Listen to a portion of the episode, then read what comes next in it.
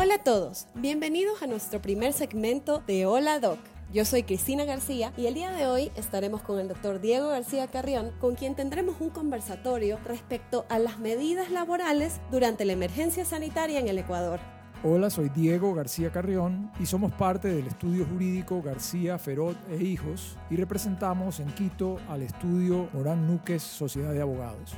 La evolución de las circunstancias en que nos tocó enfrentar la emergencia sanitaria desde la llegada del COVID-19 al Ecuador fue desencadenando una serie de eventos que nos fueron tomando casi por sorpresa, pasando de medidas preventivas de salud rápidamente a medidas de una emergencia sin precedentes en el mundo que conocemos. Y como sucede en estos casos, las normas hechas para circunstancias ordinarias deben evolucionar rápidamente hacia las circunstancias extraordinarias, aunque no siempre es posible hacerlo en la velocidad necesaria. Así ocurrió en esta emergencia, en consecuencia, el Ministerio de Trabajo emitió varios acuerdos ministeriales de los cuales conversaremos a continuación. A partir del acuerdo ministerial emitido por el Ministerio de Salud declarando la emergencia sanitaria, esto fue el 11 de marzo del 2020, se creó la mesa de trabajo del Comité de Operaciones de Emergencia COE. Esto sucedió cinco días antes de que se suspendiera la jornada laboral a nivel nacional a través del decreto ejecutivo que declaró el estado de excepción. Por su parte, el Ministerio de Trabajo promulgó varios acuerdos ministeriales para establecer las reglas aplicables a la relación laboral durante la emergencia sanitaria. Estos acuerdos ministeriales han tenido que ir reformándose sobre la marcha siguiendo la evolución de los hechos.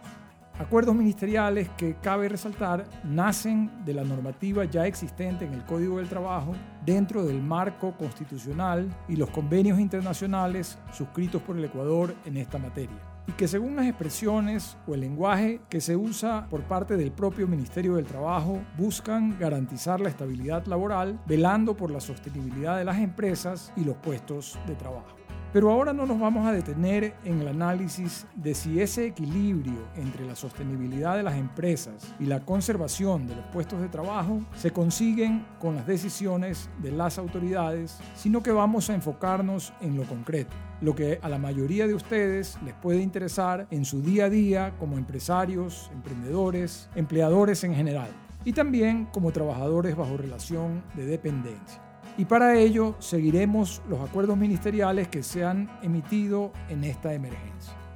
El Acuerdo Ministerial 076 de 12 de marzo del 2020 establece cuáles son las directrices para la aplicación del teletrabajo emergente durante la declaratoria de emergencia sanitaria a través de este acuerdo ministerial, se permite a los empleadores adoptar la modalidad de teletrabajo emergente. Esto permite al empleador disponer el trabajo emergente a sus trabajadores para que puedan realizar sus labores de manera no presencial, sea en una jornada ordinaria o especial, es decir, otro horario de trabajo pactado por las partes.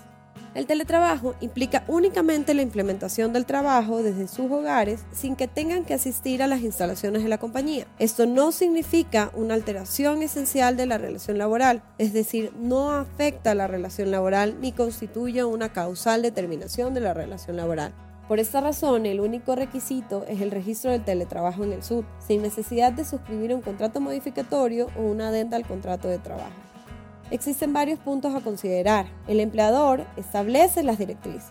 Podrá monitorear y controlar las actividades de los trabajadores. El trabajador es responsable del cuidado y la custodia de las herramientas o equipos que para el desarrollo de sus labores le fueron entregados por la compañía. El trabajador es responsable de mantener la confidencialidad de la información que le ha sido otorgada por la compañía para la ejecución de su trabajo. Los horarios de trabajo deben ser respetados por el empleador, así como los días obligatorios de descanso y los días festivos. Se preguntarán cómo termina el teletrabajo emergente. El teletrabajo emergente da por terminado por dos razones, por acuerdo de las partes y por la terminación de la emergencia sanitaria, sin que esto signifique la terminación de la relación laboral. Posteriormente se dictan los acuerdos ministeriales 077 del 15 de marzo y 080 del 28 de marzo del 2020 que reforma el anterior. Estos acuerdos los debemos analizar en conjunto porque entre los dos contienen las directrices para la aplicación en el sector privado de las medidas de reducción, modificación o suspensión emergente de la jornada laboral durante la declaratoria de emergencia sanitaria. Al efecto se establecen tres alternativas o modalidades de trabajo. La reducción de la jornada, esto está previsto en el artículo 47.1 del Código del Trabajo, requiere acuerdo entre empleador y trabajador y autorización previa del Ministerio de Trabajo. Esta modalidad es perfectamente compatible con el teletrabajo. Ahora, tiene algunos límites la reducción de la jornada de trabajo puede ser por un periodo no mayor a seis meses, prorrogables hasta por seis meses más, por una sola vez, siempre que se mantengan las circunstancias que obligan a la reducción. No se puede reducir a menos de 30 horas a la semana, es decir, estamos hablando de un máximo del 25% de reducción de la jornada y proporcionalmente hasta un 25% de reducción de la remuneración. Adicionalmente, se debe seguir aportando al IES por el 100% de la remuneración y el valor de las indemnizaciones en caso de despido se mantienen también en el equivalente al 100% de la remuneración.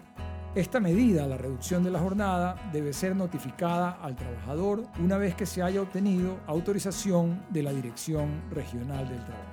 Una segunda alternativa es la modificación de la jornada. En este caso, el empleador puede modificar la jornada de trabajo de su personal de conformidad con los artículos 47.1 y 52 del Código del Trabajo. La modificación puede ser solo en el horario de trabajo, pero también puede incluir sábados y domingos. Además, la modificación de la jornada también es compatible tanto con el teletrabajo como con la reducción de la jornada. Esto quiere decir que se debe respetar la jornada máxima de 40 horas y se debe garantizar dos días consecutivos de descanso a la semana. La modificación de la jornada también requiere de registro y autorización previa del Ministerio del Trabajo y notificación al trabajador una vez que se haya obtenido la autorización. Es importante recordar que tanto la modificación como la reducción pueden ser combinadas entre sí, como también pueden ser combinadas con el teletrabajo. Y una tercera alternativa es la suspensión de la jornada laboral. Esta no requiere acuerdo con el trabajador. La suspensión sirve en todas aquellas actividades en las que por su naturaleza sea imposible acogerse al teletrabajo, a la reducción o a la modificación emergente de la jornada laboral. Es decir, es una alternativa siempre que no funcionen las demás alternativas o modalidades que dan los acuerdos ministeriales. Cabe destacar que esto no implica la finalización de la relación laboral. Durante la suspensión se continúa pagando la remuneración y aportando al IES, pero el tiempo de suspensión luego es recuperable cuando vuelva a la normalidad. Se deben recuperar todas las horas no trabajadas al normalizarse la jornada laboral hasta que se complete de recuperar todas las horas que se hubieran perdido. ¿Cómo hacerlo? El empleador debe determinar la forma y el horario de recuperación con ciertos límites, máximo hasta 12 horas semanales y los días sábados hasta 8 horas diarias. Además, si el trabajador no quiere recuperar la jornada laboral, el trabajador debe devolver el salario pagado durante la suspensión de la jornada. En este caso, la suspensión también debe ser registrada y autorizada por el Ministerio del Trabajo y luego de autorizada debe notificarse a los trabajadores. Siempre recordar que cualquiera de las tres alternativas o modalidades de trabajo deben registrarse en la plataforma SUD del Ministerio del Trabajo e informarse a los trabajadores. Adicionalmente, estas dos decisiones del Ministerio del Trabajo, los acuerdos ministeriales, prevén ciertas normas sobre aspectos complementarios como las vacaciones o el pago de la remuneración. Sobre las vacaciones, el acuerdo ministerial número 80 dice que el empleador puede fijar las fechas de planificación emergente de las vacaciones de los trabajadores. Y esto se puede hacer básicamente a través de dos vías. El empleador puede determinar la fecha de inicio y terminación de vacaciones acumuladas y también puede llegar a acuerdos con el trabajador para tomar vacaciones anticipadas. Ahora bien, sobre las vacaciones, el acuerdo 080 agrega una norma bastante amplia. Dice este acuerdo, en general el empleador podrá tomar medidas que razonablemente eviten agravar la situación del trabajador. Esto permitiría, por ejemplo, variar la planificación anual de vacaciones que se haya hecho siempre respecto a vacaciones ya ganadas, no respecto a vacaciones anticipadas. Esto significaría, por ejemplo, que el empleador en ciertos casos podría cambiar lo que ya haya previsto al inicio del año respecto de las fechas en que su personal vaya a tomar vacaciones.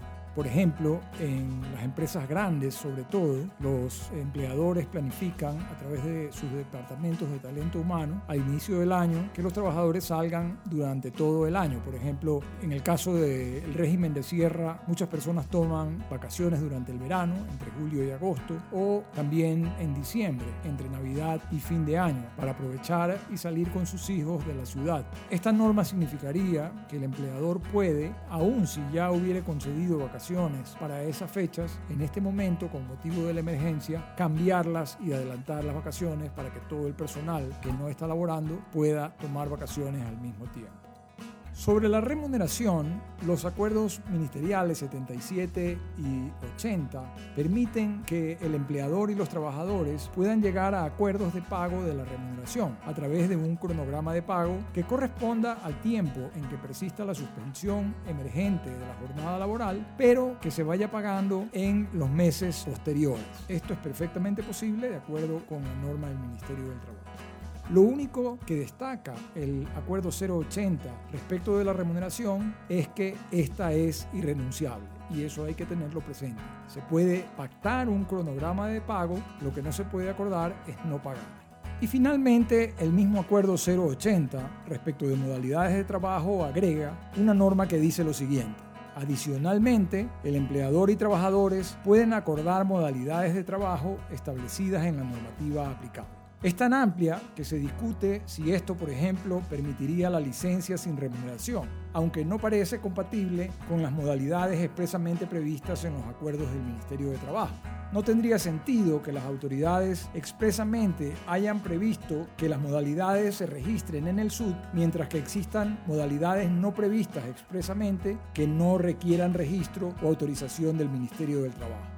Por eso, nuestra recomendación al respecto sería siempre utilizar una de las tres modalidades previstas expresamente en los acuerdos del Ministerio de Trabajo. Luego de los acuerdos ministeriales antes mencionados, se promulgaron dos acuerdos ministeriales adicionales que reforman el instructivo de cumplimientos de obligaciones de los empleadores públicos y privados. El primero es el 079, que agrega la disposición general octava al acuerdo ministerial y establece que los empleadores podrán registrar el pago del 15% de la participación de utilidades a los trabajadores en el sistema del SUD del Ministerio de Trabajo hasta 90 días después de la fecha establecida para el cumplimiento de dicha obligación. Adicionalmente, el acuerdo ministerial 081, que también reforma al instructivo para el cumplimiento de las obligaciones de los empleadores públicos y privados, establece dos puntos fundamentales. El primero es la disposición transitoria sexta que establece, en razón de una emergencia sanitaria declarada en la cual no sea posible utilizar los mecanismos establecidos en la normativa vigente, se podrá realizar pagos de liquidaciones ya autorizadas por el inspector de trabajo, multas y cualquier otro pago que deba realizarse al Ministerio de Trabajo a través de una cuenta cuyos datos serán facilitados por el Ministerio de Trabajo y puestos a disposición de la ciudadanía a través del portal web del Ministerio de Trabajo. ¿Qué se entiende de esta reforma? Es que las liquidaciones deberán ser aprobadas por el inspector de trabajo y que los pagos de liquidaciones aprobadas por el Ministerio de Trabajo pueden ser ya consignadas en el Ministerio de Trabajo a través de una transferencia bancaria, lo que facilita mucho al empleador en momentos en los cuales el trabajador no quiere receptar liquidaciones de actas de finiquito que consideran no son las que deberían de haberse realizado. Después, posteriormente, se establece la disposición transitoria séptima, en la cual se establece que cuando el empleador alegue la terminación del contrato individual de trabajo por la causal sexta del artículo 169 del Código de Trabajo, dentro de las 24 horas siguientes a la mencionada terminación, tiene que registrar los fundamentos que sustentan la terminación del contrato individual de trabajo y notificar al trabajador de la terminación del contrato individual de trabajo. ¿Qué significa esto? Que el empleador va a tener que registrar desde el momento en que toma la decisión de terminar el contrato de trabajo por la causal sexta del artículo 169 del Código de Trabajo, la fundamentación que utilizó para dicha terminación, lo cual facilitará el control y la investigación por parte de los inspectores de trabajo. Respecto de la aplicación de la norma sobre fuerza mayor o caso fortuito, hemos conocido de varios casos en los cuales se han terminado los contratos de trabajo aplicando el artículo 169, número 6 del Código del Trabajo. Al respecto, queremos decirles que el tema es por lo menos muy discutible desde el punto de vista legal, de manera que para establecer si es aplicable o no este artículo, se debe hacer un análisis de la situación de cada empresa. Esto significa que no es posible considerar que la pandemia nos permite tomar este evento como un caso de fuerza mayor que se pueda utilizar como una norma general aplicable a todas las empresas o empleadores durante la emergencia sanitaria es más bien una excepción. Ahora, si se va a utilizar esta causal, sí es importante que tengan en cuenta que el artículo 169, número 6 del Código del Trabajo establece dos requisitos para su aplicación. Uno, la existencia de un caso de fuerza mayor o caso fortuito. Y dos, que esta situación imposibilite el trabajo. El riesgo está en que de no cumplirse con el requisito esencial, que es la imposibilidad de trabajar, no se puede aplicar este artículo como causa de terminación de la relación laboral y entonces se consideraría la terminación laboral como despido intempestivo con las consecuentes indemnizaciones. Partiendo de la poca jurisprudencia que existe en el Ecuador, analizada la norma en el contexto de los principios del derecho laboral y las garantías que tiene el trabajo al amparo de la Constitución y los convenios internacionales sobre derecho al trabajo, de los cuales el Ecuador es un Estado suscriptor, consideramos que la imposibilidad se da únicamente si la situación es permanente, es decir, si se mantiene en el tiempo, y no simplemente frente a la situación económica de una empresa o a una paralización temporal. No olvidemos que ni siquiera la quiebra o liquidación de una empresa libera del pago de las indemnizaciones por terminación de la relación laboral. Mal podría una empresa cerrar un mes o dos y luego abrir nuevamente poniendo en cero su pasivo laboral. El registro en el Ministerio del Trabajo viene a funcionar como un filtro previo que determina una posición de la autoridad administrativa respecto al tema, lo que permite a cada parte valorar la conveniencia o no de ir a un juicio, considerando que un proceso judicial demora y ahora es probable que va a demorar mucho más tiempo por la cantidad de casos que ya existen al momento en el Ecuador. En el Ministerio actualmente existen por lo menos 1.500 casos de denuncias por aplicación del artículo 169, número 6, para dar por terminado el contrato de trabajo durante la emergencia sanitaria. Por eso, nuestra recomendación es tomar las alternativas o modalidades de trabajo que dan los acuerdos ministeriales dictados especialmente para esta emergencia sanitaria. En todo caso, aunque sabemos que existen proyectos de reforma al Código del Trabajo, en este análisis hemos querido partir de la ley actual que en caso de modificarse regirá para el futuro. Sobre todo porque los proyectos de ley, incluyendo el que el presidente de la República ha presentado a la Asamblea Nacional, aún siguen en proceso de discusión. Habrá que esperar que se conviertan en una ley. Una vez que hemos terminado el conversatorio, quisiera hacerles un breve recordatorio de lo que hemos conversado el día de hoy con el fin de que quede súper claro. El Ministerio de Trabajo ha establecido varias modalidades alternativas de trabajo para así evitar el cierre de las empresas y precautelar las plazas de trabajo. Estas son el teletrabajo, la modificación de la jornada laboral, la reducción de la jornada laboral y la suspensión de la jornada laboral. En ninguna de las modalidades antes mencionadas puedes dejar de pagar la remuneración y el pago en las aportaciones al IES, ya sea del trabajador como del empleador, debe ser por el 100% de la remuneración pactada en el contrato de trabajo. El teletrabajo, la modificación y la reducción de la jornada laboral pueden ser combinadas entre sí. Sin embargo, la suspensión de la jornada laboral no puede ser utilizada con las otras modalidades, ya que la suspensión de la jornada laboral puede ser utilizada únicamente cuando no ha sido posible la implementación de las otras modalidades. Pero sí es importante mencionar que al acogerte a la suspensión de la jornada laboral, aun cuando no puedes dejar de pagar la remuneración del trabajador, sí puedes llegar a acuerdos de, de pagos de dicha remuneración. Recordemos que es momento de apoyarnos el uno al otro. El trabajador ponerse la camiseta del empleador y ceder, porque si no hay empresa no hay trabajo. Así que es momento de llegar a acuerdos que beneficien a las partes y no pensar solo en mi bienestar como trabajador. Los beneficios que antes se tenían ya no se podrán tener, ya no pueden ser los mismos. Adicionalmente, hemos conversado sobre la aplicabilidad de la causal sexta del artículo 169 del Código de Trabajo. Respecto a este artículo, no caben las generalidades. Así, la aplicabilidad o no de este artículo es subjetiva, por lo cual es necesario un análisis del caso en concreto. Es por esto que recomendamos siempre una asesoría previa para la toma de cualquier decisión, especialmente el analizar tu caso en concreto y no darte una asesoría generalizada de lo que la normativa establece, ya que cada caso es diferente y tiene sus particularidades, especialmente poder establecer si aplica o no aplica cada una de las modalidades o, en su caso, si aplica la causal sexta del artículo 169 del Código de Trabajo, para dar por terminado los contratos laborales.